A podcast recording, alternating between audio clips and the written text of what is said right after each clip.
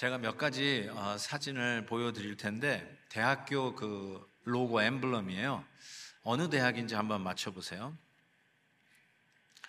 어, 에머스트 칼리지 어, 학교 어, 로고입니다.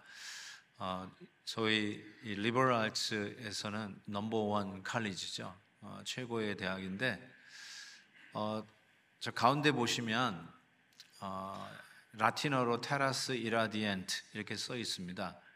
어, 테라스는 땅이라는 뜻이고요. 이라디엔트는 이렇게 빛을 비추다, 깨닫게 하다 이런 뜻인데요. 어, 사진이 이렇게 뭔가 빛을 비추는데 그 밑에 있는 책이 하나 보이는데 무슨 책일까요? 어떻게 하셨어요? 성경책입니다. 예, 저 로만 넘버로 보시면 저 대학이 1825년에 어, 개교하게 되죠.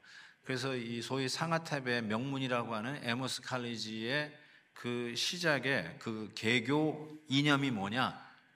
하나님의 말씀의 계시로 이 세상을 깨우친다라는 뜻이죠. 그게 학교를 세운 정신입니다. 또 다른 대학을 한번 보여드릴게요. 이건 어느 대학이죠? 음. 네?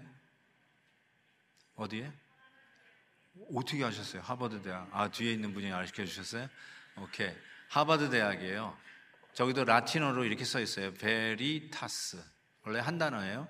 Veritas는 진리라는 뜻이에요. truth. 근데 오리지널 어, 문양을 보면 이렇게 돼 있어요. Veritas 똑같은데요. 그 주위로 이제 라틴어가 좀 더 써 있죠.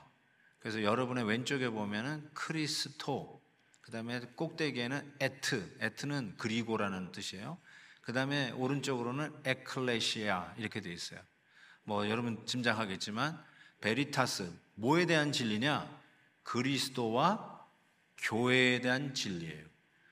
바로 이 이념을 가지고 학교가 하버드 대학이 세워졌습니다. 어, 그 library에 가면은 아예 이렇게 어, 쇠로 된 거에 이렇게 박혀져 있어요.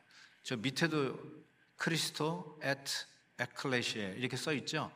그리스도와 교회에 대한 그 위에 Veritas 이렇게 돼 있어요. 진리다. 근데 Veritas 이렇게 보시면 제가 한번 말씀을 드렸던 것 같은데 위에 두 권의 책은 펼쳐져 있어요. 근데 아래쪽에 있는 책은 덮여 있어요. 그렇죠? 덮여져 있어요. 뭘 의미하는 걸까요? 소위 이 지식을 축적하고 연구하는 이 상하탑의 상징인 하버드 대학도 어떻게 시작되는가? 우리가 책을 펼치고 연구를 해야 되지만 덮여 있는 책은 뭘 얘기하면 우리 이성의 한계를 얘기해 주면서 하나님의 말씀의 계시의 절대적 필요성을 이야기하는 것이죠. 그러면서 우리가 진정 찾아야 할 지혜, 지, 진리는 그리스도에 대한 진리요, 그리고 그의 몸인 교회에 대한 진리다. 이것이 바로 우리 미국에서 제일 어, 유명한 그리고 제일 탁월한 대학의 이념이었다는 것을 생각해 볼때 어, 하나님의 말씀에 의해서 이 세상을 깨우치고 하나님의 말씀이 결국은 우리에게 주시는 은혜가 우리의 이 지식을 축적하는 이 상아탑의 근간이라는 것을 생각해 보게 됩니다. 제가 왜 이 말씀을 드리냐면 오늘 말씀이 지혜에 대한 말씀이에요. 지혜. 야고보 선생님에게 있어서 지혜는 굉장히 중요한 단어였던 것 같아요. 왜냐하면 1장 5절인가요? 너희가 지혜가 부족하거든 꾸짖지 아니하고 후히 주시는 하나님께 구하라 이렇게 얘기했어요. 그것이 바로 믿음이다 이러면서 시작을 하셨거든요. 그래서 믿음의 짝꿍이 행함인데 이 믿음의 짝꿍인 행함이 지난주에 어디서 드러나냐? 우리의 혀에서 드러난다. 말의 지혜에서 드러난다는 거예요. 이 말을 컨트롤하는 데서 드러난다. 그래서 이 말의 컨트롤을 할 수 있는 그 힘이 어디서 나오냐? 지혜에 있다는 거예요. 어떻게 같은 말을 해도 어떻게 그런 식으로 얘기를 하세요? 똑같은 말을 해도 어떻게 그렇게 사람의 마음을 후벼 파고 상처를 주는 식으로 얘기를 하세요? 지혜가 부족한 거예요. 팩트라고 이야기하지만 왜 이렇게 사람을 엉망으로 이렇게 어, 화살로 독화살로 찔러가지고 사람을 죽이는 말로 하세요. 지혜가 부족한 거예요. 그런데 이 지혜가 정말로 오늘 야고보가 얘기하기를 이 지혜는 하나님의 말씀의 계시에서 온다는 것이죠. 그래서 지혜에 대해서 오늘 말씀을 하는데 지혜가 어떻게 드러나는가 두 가지 면에서 어, 야고보는 설명하는데 첫 번째로 지혜의 온유함에 대해서 얘기합니다. meekness of wisdom. 13절 보세요. 그는 지혜의 온유함으로 그 행함, 믿음의 짝꿍, 행함, 지혜의 온유함으로 그 믿음을 보여라. 네가 진짜 믿음이 있냐? 지혜의 온유함으로 보이라는 것이죠.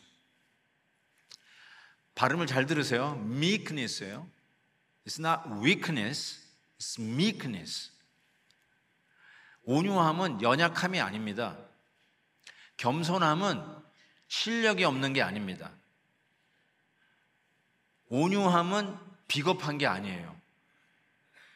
오늘 여기서 얘기하는 이 온유함은 저는 이렇게 생각합니다. 미크니스는 하나님의 말씀에 순종할 때 오는 성품이에요. Once again, when you obey God's word, that's the time that you could earn this character called meekness. 하나님의 말씀에 순종할 때 오는 은혜가 온유함이에요. 온유함. 이 온유함으로 실은 여러분의 혀를 컨트롤할 수 있어요. 이 온유함을 얘기할 때 대표적인 인물이 두 사람이 나와요. 성경에. 첫 번째가 모세입니다. 이 모세에 대해서 민수기 12장에 이렇게 써 있어요. 이 사람 모세는 온유함이 지면의 모든 사람보다 더하다. 이렇게 얘기했어요. 가장 겸손하고 온유한 사람이라는 뜻이죠. 그런데 어떤 문맥에서 이 말을 했는지 한번 살펴보려고 하는데요. 12장에서 이 말을 했는데 11장에 어떤 일이 있냐면 모세가 출애굽한 그 백성들을 몇 명이죠? 장정만 60만이 출애굽했다고 써 있잖아요. 그래서 좋기 아녀자들, 아, 아녀자들 이게 좀 하, 죄송합니다. 그런 거 하면 여자들과 아이들까지 얘기하면은 좋게 한 200만은 될 겁니다. 200만의 출애굽 백성을 끌고 나오는데 너무너무 책임이 막중한 거예요. 그래서 너무 힘듭니다. 이렇게 얘기해요. 나 혼자는 도저히 감당할 수 없다라고 바로 그 문맥 전에 나와요. 그랬더니 하나님께서 장로 70명을 붙여주세요. 그리고 나서 오늘 말씀이에요. 모세는 온 지면에 가장 온유한 사람이라고 이야기하는 것입니다. 여러분 이게 어떤 논리가 전개됩니까? 너무 힘들어요. 책임이 너무 막중해요. 어 그래? 일을 나눌 수 있는 70명의 또 다른 온유한 장로들을 붙여줘요. 책임을 나눈 거죠. 그랬더니 그 다음에 뭐라 하나요? 가장 온유한 사람이 모세다. 이렇게 얘기하고 있어요. 저는 이 맥락에서 뭘 하나 깨달았냐면요. 온유한 사람의 특징은 사람들이 주위에 많아요. 온유한 사람들은 사람이 많이 따라요. 사람들이 옆에 많이 와요. 문제가 생기면 그 온유한 사람들에게 찾아가서 문제를 상담하게 돼 있어요. 여러분, 어려운 일이 생겼을 때 누가 먼저 떠오르세요? 틀림없이 온유한 사람일 거예요. 아, 그 사람한테 가면 문제가 해결될 것 같고, 해결이 안 되더라도 내 마음의 짐을 내려놓을 수 있을 것 같은 사람. 온유한 사람이에요. 그래서 온유한 사람 주위에는 사람이 많아요. 모세 주위에 얼마나 많았겠어요. 난 그렇게 느껴지는 거예요. 그래서 너무 책임이 막중하니까 70명의 온유한 장로들을 붙여주신 거예요. 그래서 일을 나누게 한 거예요. 그리고 나온 말이 제일 온유한 사람이 모세다. 이렇게 얘기하는 것이죠. 여러분은 온유한 분입니까? 어떤 분이 이런 얘기를 해요. 내 주위에는 사람이 없어요, 목사님. 제가 성격이 내성적이라서 전 외로워요. 이런 이야기를 혹 한다면 저는 그런 분들에게 이렇게 얘기할 수 있어요. 당신 주위에 사람이 없는 이유는 당신이 교만하기 때문에 그렇습니다. 성격 탓하지 마세요. 내가 성, 내성적이라서 사람이 없고 외롭다고요? 아니요. 교만하기 때문에 주위에 사람이 없는 겁니다. 여러분이 교만한 사람 찾아가 가지고 같이 밥을 먹고 싶으세요? 교만한 사람한테 가서 여러분의 문제를 내려놓고 싶으세요? 천만의 만만의 말씀이에요. 겸손하게 한 사람에게 찾아갑니다. 마찬가지예요. 왜 사람이 여러분을 안 찾아옵니까? 왜 사람이 여러분과 함께 즐거움도 나누고 어려움도 나누는 사람이 왜 주위에 없습니까? 교만하기 때문에 그래요. 한번 잘 들여다보세요. 두 번째로 대표적인 온유한 사람은 예수님이에요. 성경에 예수님이라고 나와요. 왜냐하면 예수님께서 스스로 이렇게 얘기하셔요. 나는 마음이 온유하고 겸손하니 나의 멍에를 보고 내게 배우라. 그리하면 너희 마음이 쉼을 얻으리라. 교만한 사람은요, 만나면 짐을 얻어요. 근데 온유한 사람을 만나면 쉼을 얻어요. 쉼을 얻어. 편해져요, 마음이. 이렇게 막 짐을 더는 것 같아요. 근데 어떤 사람은 막 쇳덩이 같은 짐을 지, 지게 하는 것 같은 그런 사람도 있어요. 여러분 생각에 모든 일에 철두철미하고 바늘로 찔러도 피 한 방울 안 나올 것 같은 사람, 그런 사람에게 찾아가서 해답을 구하십니까? 안 그래요. 완벽한 사람들에게 우리가 거의 찾아가지 않아요. 뭔가 좀 부족해 보이는 것 같고, 그냥 내가 나의 어떤 약점이나 부족한 점을 이야기를 해도 이해가 될 것 같은 그런 분에게 찾아가요. 그렇지 않아요? 그게 쉼이에요, 쉼. 우리 예수님은 완벽한 분이에요. 맞아요. 전능하신 분이에요. 그럼에도 불구하고 성경에는 그분이 어, 볼품이 없다. 이런 표현을 썼어요. 흠모할 만한 게 없어요. 그런데 그 예수님에게는 수많은 사람들이 따라다녔어요. 왜요? 그 예수님 앞에서 쉼을 얻어요. 고침을 얻어요. 안식을 얻는 것을 보게 됩니다. 어, 여러분 뉴스에 보셨겠는데 김창옥 교수님이 우리 교회도 오셨었거든요. 와, 그때 이 여기에 빠글빠글 오빠 부대들이 모여가지고 야 대단했었습니다. 그때 팬데믹 직전에 오셨었는데 근데 요즘 그분이 유튜버 하시는데 유튜버 접속하는 수가 아예 폭주를 했다는 거예요. 두 배, 세 배, 모르겠어요. 그 이상으로 했던 것이 이게 뉴스에 떴어요. 근데 그 이유가 뭔지 아세요? 김창옥 씨가 아, 치매 증세가 있다는 거예요. 그래서 앞으로 이렇게 강연을 못 합니다. 이런 뉴스가 나갔어요. 그러니까 사람들이 더 그분의 강의를 듣기 위해서 폭주했다는 거예요. 아픔이 있는 사람들, 치매 증세가 있는 사람들, 그런 사람이 더 들어오는 거예요, 더.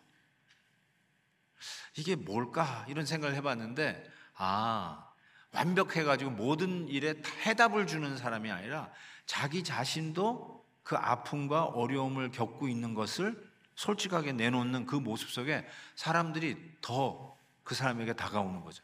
그게 온유함이에요. 자기가 뭐인 것처럼 의시되는 게 아니라 내가 얼마나 똑똑한 사람이냐 이걸 드러내는 게 아니라 자기도 연약한 자인 것을 솔직하게 내놓으면서 그 안에서 우리가 발견되는 게 뭐냐면 이 친근성, 접근성이 확 열리는 것이죠. 그래서 거기서 진정한 의미에서 임팩이 이루어지기 시작하는 거예요. 소금과 빛이 되라고 하셨는데 소금과 빛이 쫓아다니면서 소금과 빛도 될 수 있겠지만 실은 온유한 자에게 찾아오는 자들에게 소금과 빛의 영향력을 나타낼 수 있는 것이죠. 저와 같이 이렇게 실크웨이브 선교회를 섬기는 목사님이신데요. 이 목사님이 우리 이사님들이 그러니까 목사님들이 한 3, 40명 돼요. 제법 많죠. 그 중에서 이제 실행이사로 이제 한 네다섯 분이 섬기는데 이분도 실행이사였어요. 근데 갑자기 실행이사를 못하겠다고 내려놓으시는 거예요. 그래서 왜 그러시냐고 그랬더니 몸에 위기가 온 거예요. 건강에 위기가 왔어요. 알고 보니까 암에 걸리셨더라고요. 어, 나이가 저보다, 저하고 같든지 저보다 하나 어리든지 하실 텐데, 어, 암에 걸리셔가지고 내려놓, 아, 그러시구나. 그래서 이제 같이 이제 기도를 하게 되는데, 악성 방광암이에요. 그래가지고 결국은 어, 의사가 진단하고는 어, 이 자꾸 재발을 하고 전염 이 전 전이가 되니까 어떻게 했냐면 그 방광을 아예 잘라내고 그리고 소장으로 방광을 만들어 이 붙이는 그 수술을 이달 12월에 하기로 한 거예요. 근데 이 소식이 이제 알려지면서 온 교회가 이웃에 있는 교회인데 온 교회가 40일 특별 어, 릴레이 기도를 한 거예요. 온 교회가. 그러면서 1분도 빠지지 않고 백투백으로 그냥 성도들이 릴레이를 쫙 해가지고 40일 동안 난스톱 기도를 이렇게 한 거예요. 그리고 이제 수술을 받기 위해서 이제 이식 수술을 이제 잘라내 하기 위해서 이제 다시 사진을 찍었는데 what? 방광암이 싹 사라지고 방광이 새 것처럼 바뀌어 있는 거예요.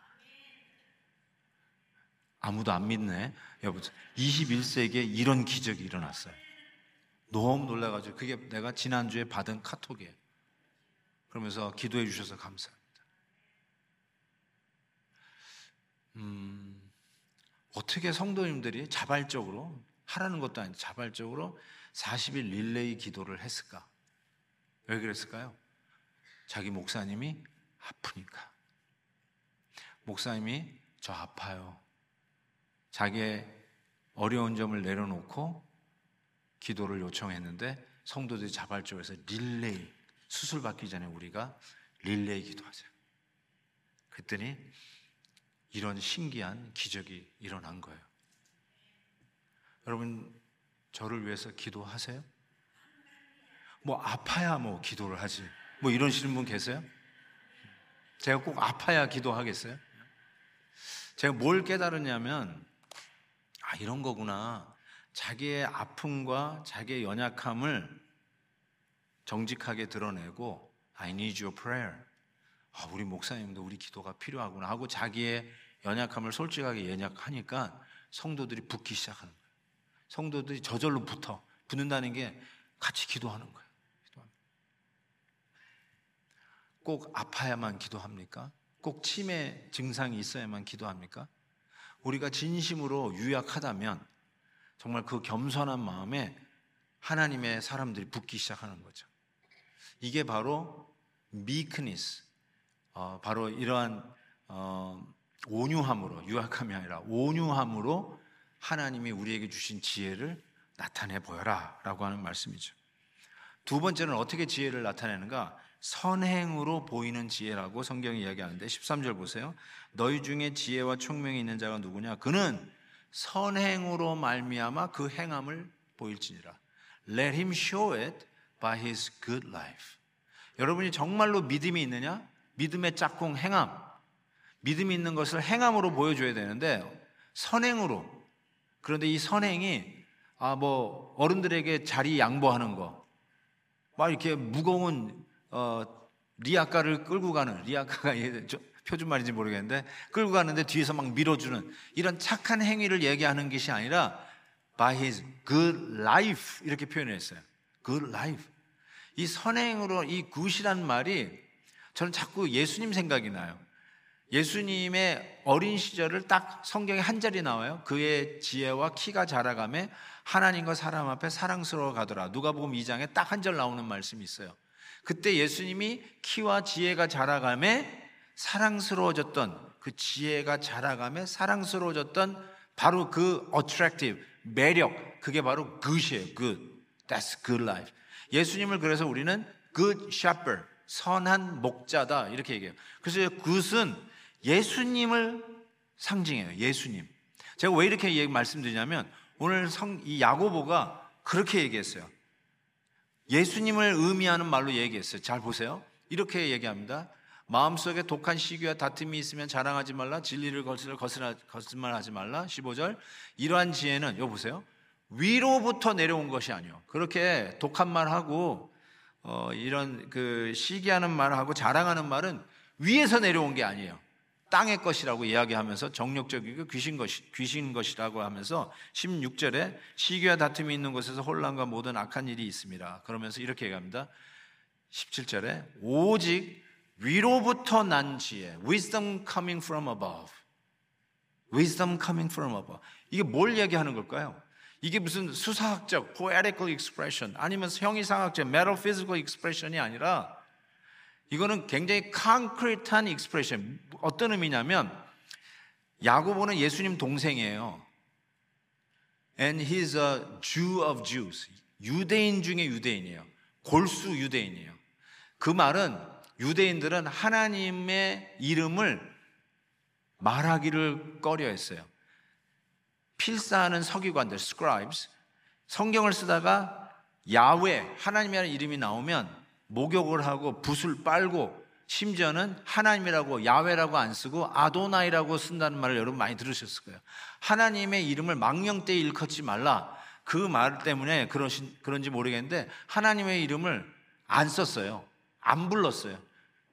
자, 그런 의미에서 야고보가 위로부터 난 지혜라는 말은 is from above라는 말은 정확하게 하나님을 이야기하는 거예요. 예수 그리스도 자기의 형이 육신은 형이었지 모르지만 형이 아니죠. 나의 주 예수 그리스도 그분에게서 온 지혜다라고 이야기를 하는 것이죠. 그분에게서 온 지혜. 그래서 이 지혜는 예수님을 만나고 예수님을 영접하고 예수님을 나의 주님으로 섬기는 예수 그리스도의 사람들, 크리스찬들, 크리스찬들에게 주어지는 지혜인 것을 얘기해요.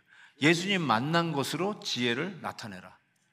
예수님 만난 그 선함, 위로부터 온 그 선행, 그 예수님을 만난 것으로 여러분이 믿음 있는 행위로 그 여러분의 믿음을 나타내라 라고 얘기하는 것이죠.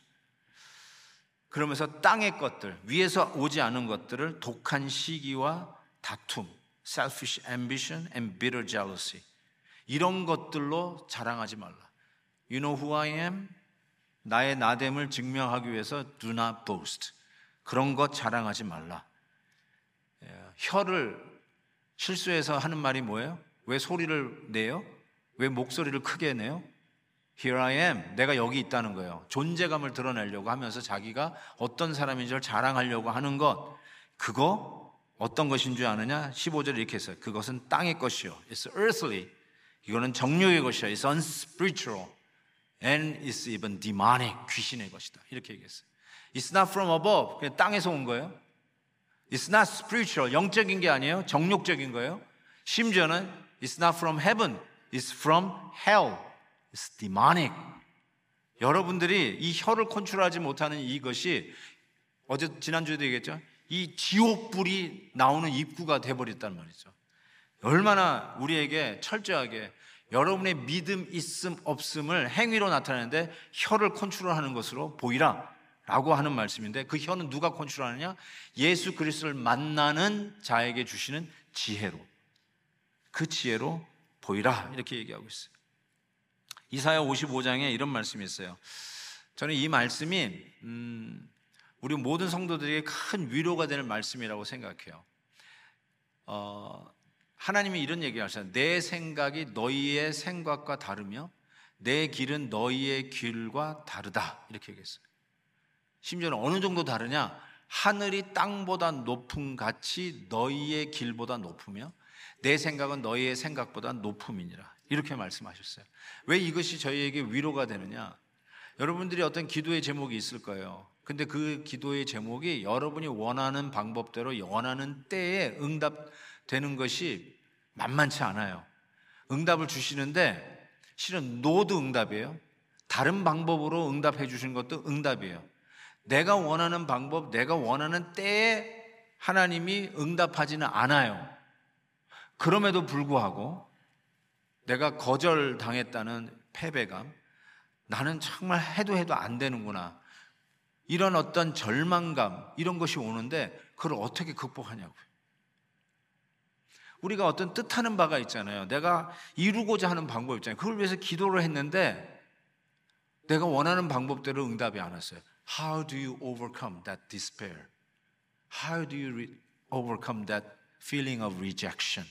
그거 어떻게 극복하세요? 저는 저 이사야 말씀으로 극복해요. 하나님이 이러시는 것 같아요. 괜찮아. 네 생각하고 내 생각은 달라. 너는 이 정도 생각했지만 내 생각은 더 높단다. 너는 이 정도 넓이지만 내가 생각하는 건 훨씬 더 넓단다. 그래서 지금은 당장 안 된 것 같이 보이고 거절당한 것 같이 보지만 내 생각은 네 생각보다 훨씬 더 높고 넓다. 그 나중에 보니까 하나님께서 하나님의 뜻을 이루시는데 그게 더 잘 된 거야. 그렇게 오는 걸 믿고 오늘 내 뜻대로 응답이 오지 않고 내 뜻대로 되지 않았다 하지라도 우리는 넉넉히 이길 수 있어요. 넉넉히 그 절망감과 거절감과 내 뜻대로 되지 않은 그 안타까움을 넉넉히 이길 수 있어요. 그게 하나님의 말씀을 깨달을 때 오시는 오는 지혜예요. 어, 작년 6월에 어, 미국 대법원에서 엄청난 결정을 내렸어요. 지난 반세기 동안 지켜왔던 것을 뒤집었어요. 어, 짐작하시는 분 있겠지만 지난 50년 동안 로 vs 웨이드라고 하는 유명한 대법원에서의 판례로 인해서 미국은 법, 아주 합법하게 아이를 낙태시키는 나라가 되었어요. 그런데 이거를 지난 2022년 6월에 대법원 판정에서 이거를 어, Dobbs vs Jackson이라고 하는 이 유명한 판결에서 뒤집었어요. 그래서 이제는 state로 넘어갔어요. state 넘어갔는데 어, 여성인 거 애를 임신하고 낳을 수 있는 여성의 미국에 사는 3분의 1이 자유롭게 아이를 낙태를 못하는 주에서 살아요. 예를 들어 텍사스, you can abort your baby. 거기 가면 안 돼. 그러니까 낙태시키는 주로 옮겨갈 수밖에 없겠죠. 예. 그러니까 정말 이 대법원에서 생명의 귀한 가치를 여성의 인권보다 더 중요하게 생각한 거죠. 자, 그런데 이거에 어, 부당성이라고 외치면서 여성 인권을 존중해 달라고 백악관에서 피켓을 두고 데모를 하는 여자가 있어요. 여성의 인권, 즉 낙태할 수 있는 권리를 다시 회복시켜 달라 하고 피켓팅을 해요. 그런데 참 아이러니한 것은 제가 아이러니라고 그랬어요. 저는 아이러니라고 생각하는데 여러분은 어떻게 생각하는지 모르겠어요. 그런데 이분이 고래를 살리자고 고래를 함부로 포경이라고 그러죠. 고래를 잡는 일을 하지 말자고 또 그것을 피켓팅을 해요. 권사님 이해되셨어요? Is, is it irony or logical?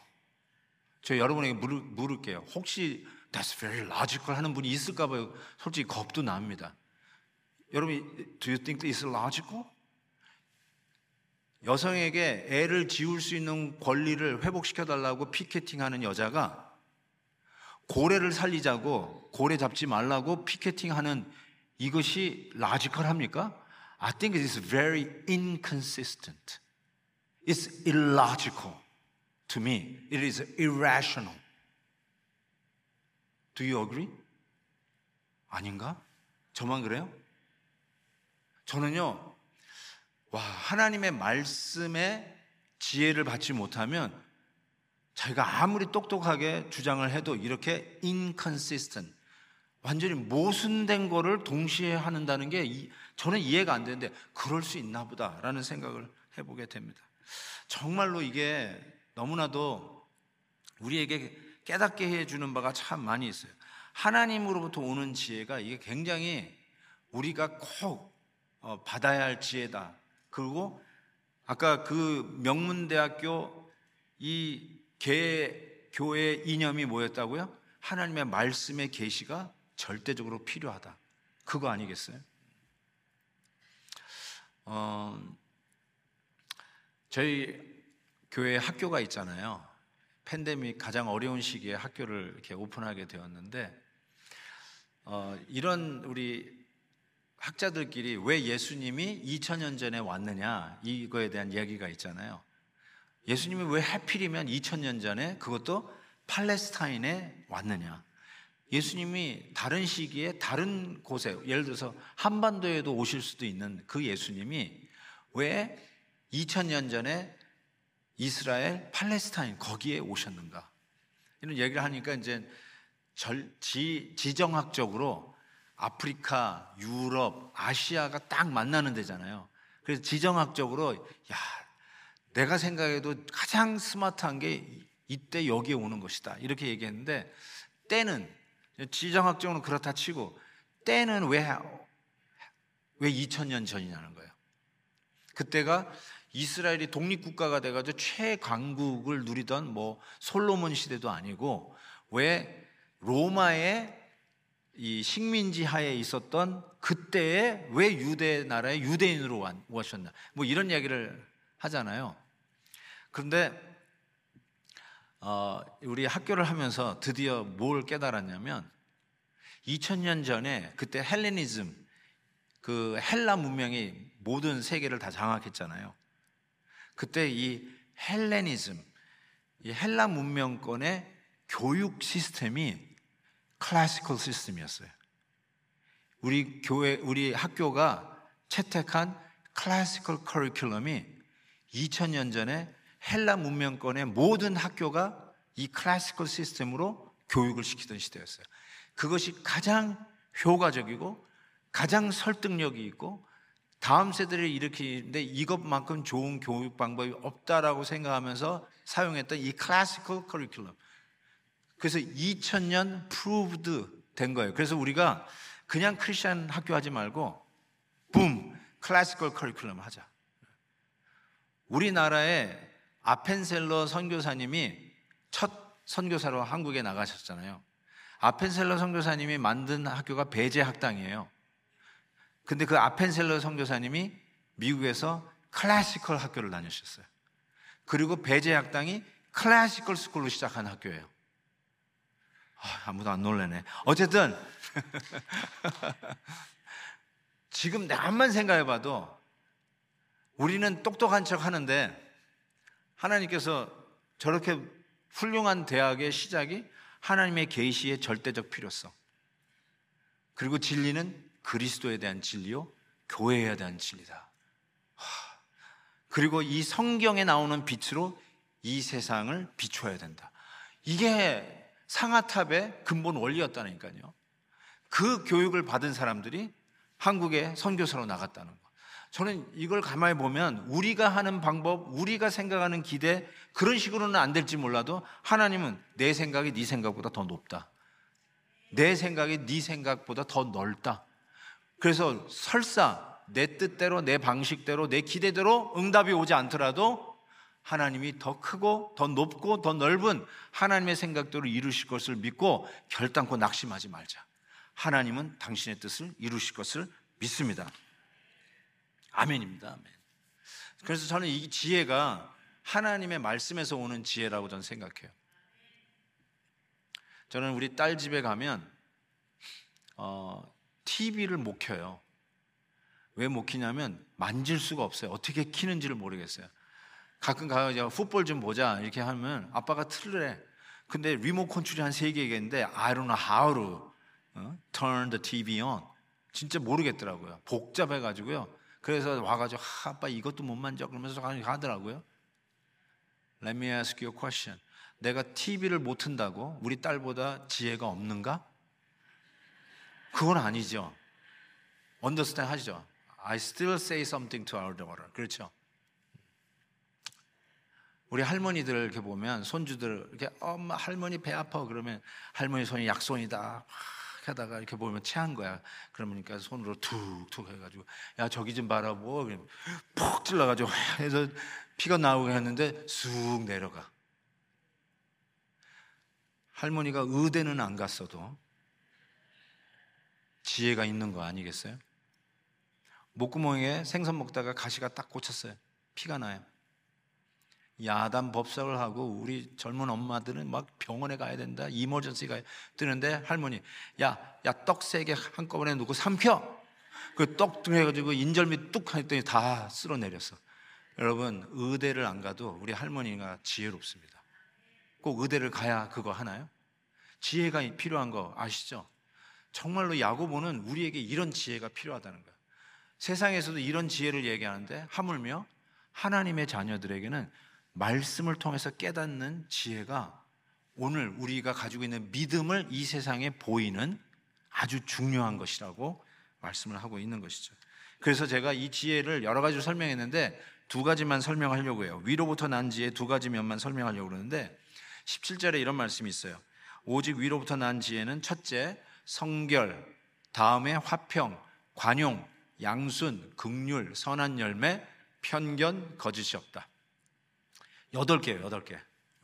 근데 하나하나 얘기하면 이거 8주간의 어, 시리즈 설교가 될 것 같은데 첫째하고 마지막 것만 여러분에게 설명을 하고 설교를 마치도록 하겠습니다. 첫 번째, 이 위로부터 난 지혜의 모습은 성결이다. 영어로 pure 이렇게 얘기했는데 이 pure는 어떤 뜻이냐면 어, 예수님께 올인한 단순한 삶이라고 저는 말씀드릴 수 있어요. 그러니까 퓨어는 어떤 성적인 도덕적인 어떤 그 순결을 이야기할 뿐만 아니라 오히려 그 내용보다는 어떤 한 인격체에 올린한 것을 얘기해요.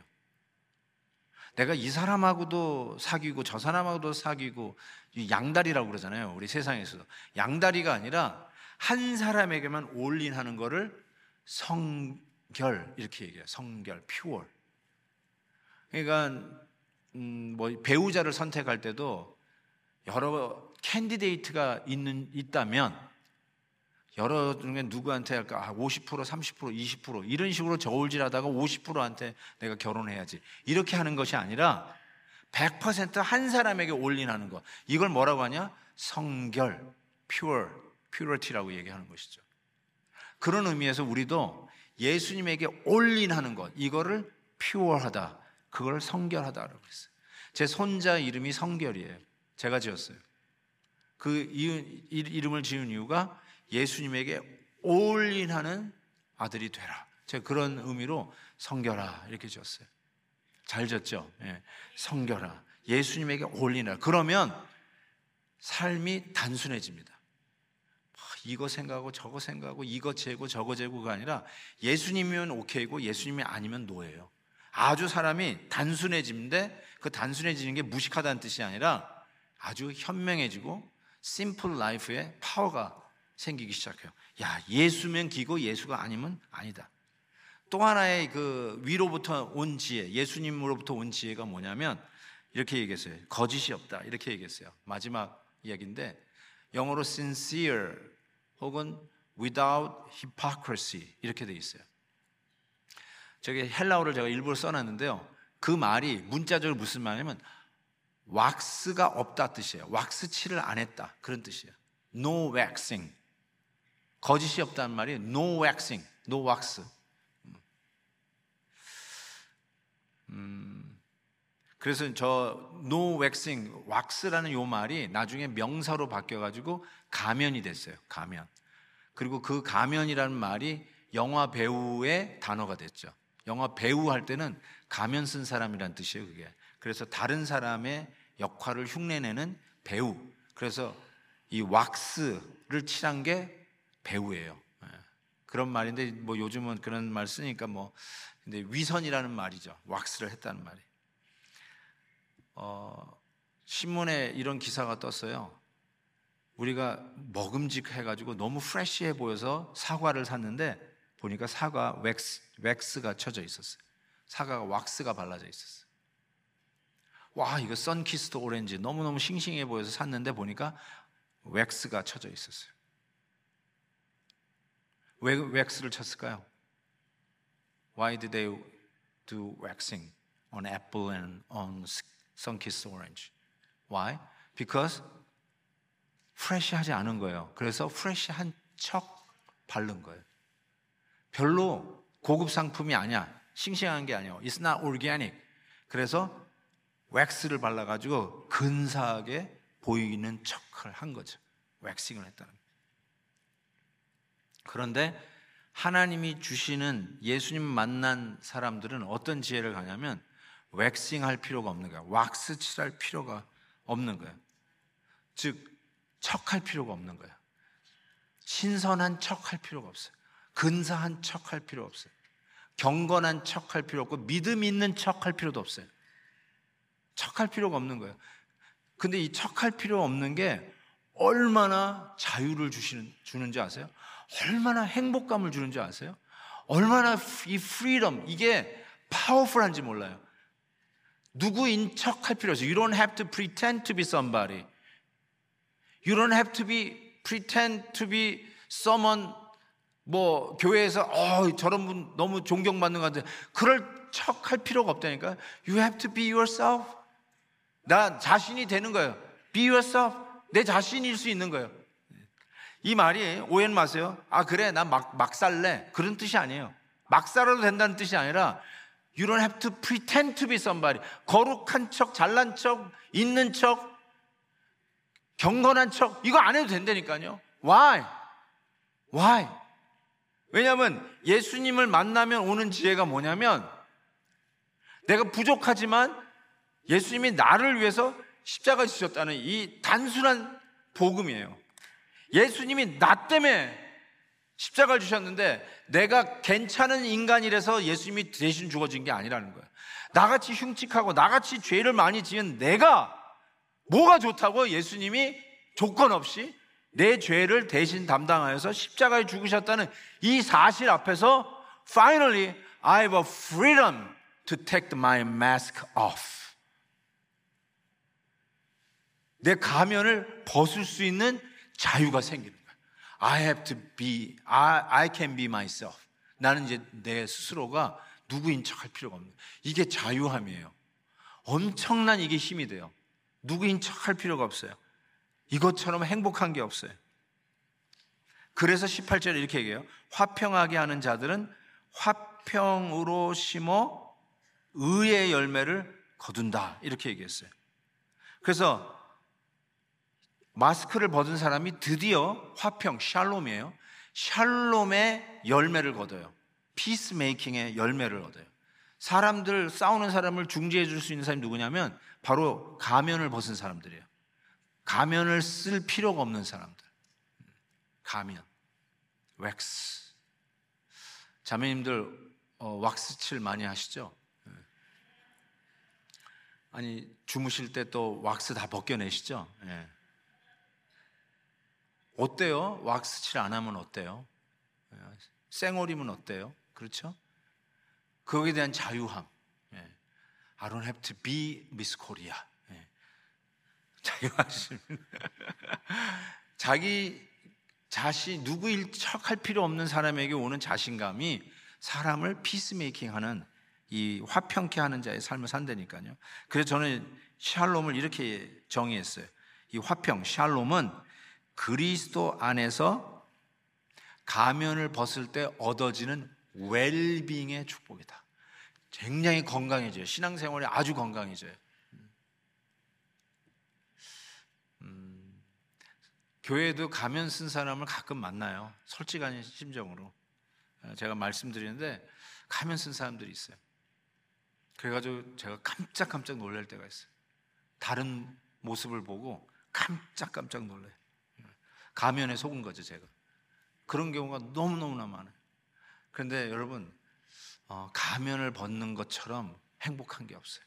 그냥 be yourself.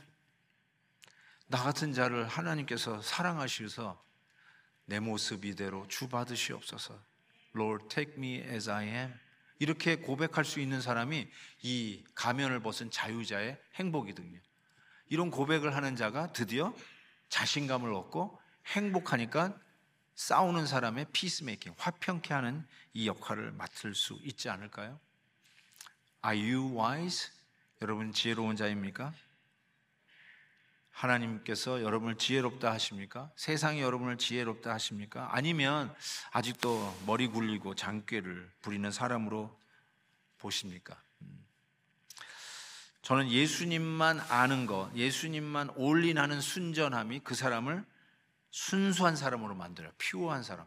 단순한 게 아니라 진짜 pure한 사람을 만들어요. 그 사람이 너무너무나 매력적이에요. 그런 사람에게 사람이 다가가기 시작해요. impact을 줄 수 있는 사람이 되는 것이죠. 그리고 가면을 벗었기 때문에 자기 자신의 그대로 모습이에요. 누구인 척할 필요가 없어요. 만날 때마다 뭐 카멜레온 같이 자기의 모습을 바꿀 이유도 없어요. 그거 굉장히 머리 좋아야 하는 건데 그럴 필요가 없어요. 그냥 be yourself. 예수 그리스도 안에 주시는 자유함으로 가면을 벗을 때 드디어 어디를 가든지 어느 단체에 들어가든지 어느 셀에 들어가든지 무슨 공동체에 속하든지 그 공동체를 화평케 하는 샬롬의 웰빙을 만들어낼 수 있는 자라고 분명히 믿습니다. 이 지혜를 누리시는 우리 사랑하는 믿음의 백성들 되시길 주의 이름으로 축복합니다. 아멘. 우리 이 찬송 한번 했으면 좋겠어요. 내 마음속에 있는 참된 이 평화는 누구도 앗아갈 수 없네. 이 찬양 부르시면서 와, 정말 이것이 자유구나. 가면을 벗은 자들의 자유요. 그 자들이 샬롬의 웰빙을 누릴 수 있는 자구나. 우리 이 고백을 하면서 내 마음속에 있는 참된 이 평화 한번 이 찬양을 같이 한번 부르겠습니다.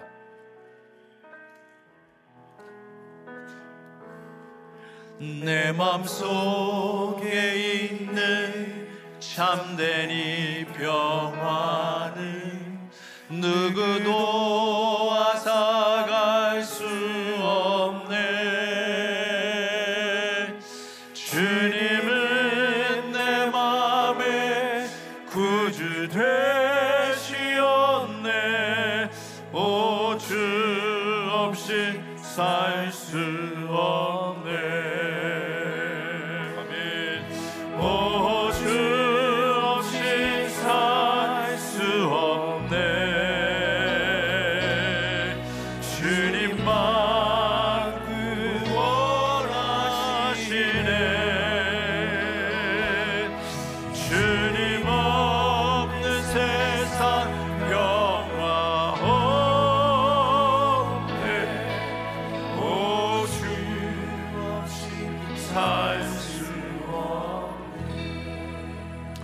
같이 한번 기도하겠습니다. 사랑하는 우리 믿음의 가족 여러분, 여러분의 믿음을 지혜로 보이래요. 여러분의 혀를 컨트롤할 수 있는 것은 예수님 만난 a wisdom from above 위에서 주시는 이 지혜를 받을 때 우리가 진정한 자유, 가면을 벗을 수 있는 자유, be myself 나 자신이 될 수 있는 그런 자유, 그때 웰빙의 이 샬롬을 누릴 수 있다라고 말씀하고 있습니다. 사랑하는 우리 믿음의 가족 여러분, 하나님 이런 지혜를 주옵소서. 지혜 대신 예수님을 만나 누리는 이 은혜를 주옵소서. 우리 같이 한번 기도하겠습니다. 하나님 아버지, 이 은혜를 우리에게 주옵소서. 샬롬의 웰빙을 우리에게 허락하여 주시되 예수님 만난 지혜의 근본이신 예수님을 만난 이 지혜로 우리의 믿음이 참된 믿음, 짝꿍이 있는 행함이 있는 믿음, 지혜로운 말로 살리는 믿음, 우리 공동체를 살리는 믿음 허락해 주시옵소서. 주께서 함께 해 주실 것을 믿습니다. 하나님 아버지 감사합니다. 오늘도 이 말씀으로 교훈해 주셔서 감사합니다. 지혜의 사람들이 되어 우리 교회가 더욱더 화평한 웰빙의 교회가 되게 하여 주옵소서 예수님의 이름으로 기도하옵나이다. 아멘.